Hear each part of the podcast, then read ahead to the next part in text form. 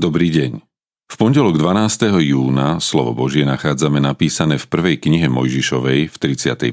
kapitole po veršoch 33. až 54. Labán vošiel do Jákobovho stanu, do stanu Leinho i do stanu oboch dievok, ale nenašiel nič. Potom vyšiel zo stanu Leinho a vošiel do stanu Ráchelinho. Ráchel však vzala teráfim a položila ich do ťavieho sedla a posadila sa na ne. Lábán prekutal celý stan, ale nenašiel nič. Ona však povedala ocovi, nehnevaj sa, pane môj, že nemôžem stať pred tebou, lebo mám to, čo mávajú ženy. Hľadal teda, ale teráfim nenašiel.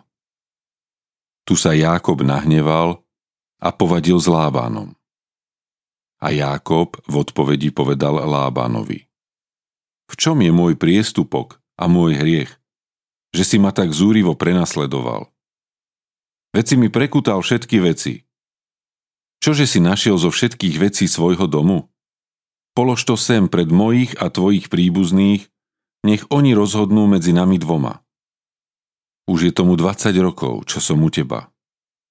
Tvoje bahnice a kozy nikdy nezvrhli a z baranov tvojho stáda som nejedával.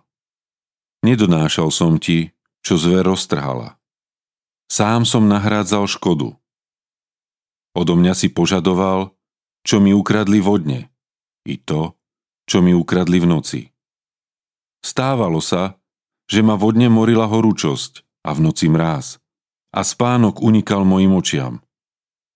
Toto som mával v tvojom dome po 20 rokov 14 rokov som ti slúžil za tvoje dve céry a 6 rokov za stádo od teba.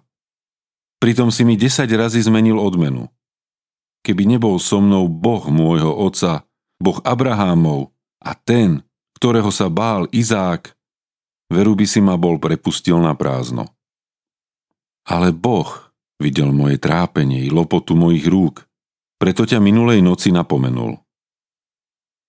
Potom Lábán odvetil Jákobovi. Tieto céry sú moje céry a títo synovia sú moji synovia. I stádo je moje stádo, moje je všetko, čo tu vidíš. Čo však môžem urobiť dnes s týmito svojimi cérami a so synmi, ktorých oni zrodili? Poď teda, uzavrieme zmluvu. Ja i ty. Nech ona bude svedectvom medzi mnou a tebou. Vtedy Jákob vzal kameň a vstýčil ho ako posvetný stĺp. Jákob povedal svojim príbuzným. Nazbierajte kamenia. I nabrali kamenia, urobili hromadu a tam na tej hromade jedli.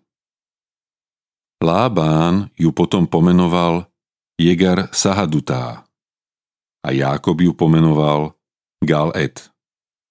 Na to Lábán povedal – táto hromada je dnes svetkom medzi mnou a tebou.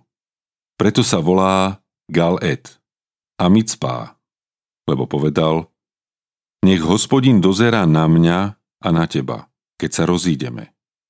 Keby si zle zaobchádzal s mojimi cérami, alebo by si pribral iné ženy k mojim céram, pamätaj, že Boh je svetkom medzi mnou a tebou, aj keď nie to nikoho z ľudí pri nás. Potom Lábán povedal Jákobovi. Hľa, tu je hromada. A hľa, tu je posvetný stĺp, ktorý som vstýčil medzi mnou a tebou. Táto hromada bude svetkom. Svetkom bude i tento posvetný stĺp, že neprejdem za túto hromadu k tebe, ani ty neprejdeš za túto hromadu a za tento posvetný stĺp ku mne so zlým úmyslom. Boh Abrahámov a Boh Náchorov, Boh ich otcov, nech súdi medzi nami.